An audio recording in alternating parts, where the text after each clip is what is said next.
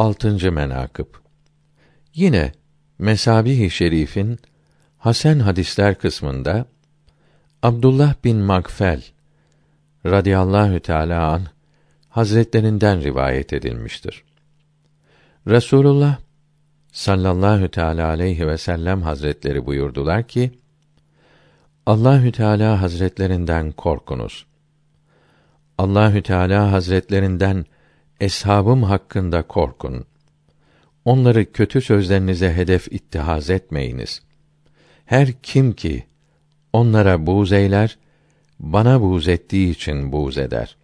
Her kim ki onlara eza eder, bana eza, eziyet eder. Her kim ki bana eza eder, Allahü Teala Hazretlerine eza, eziyet eder.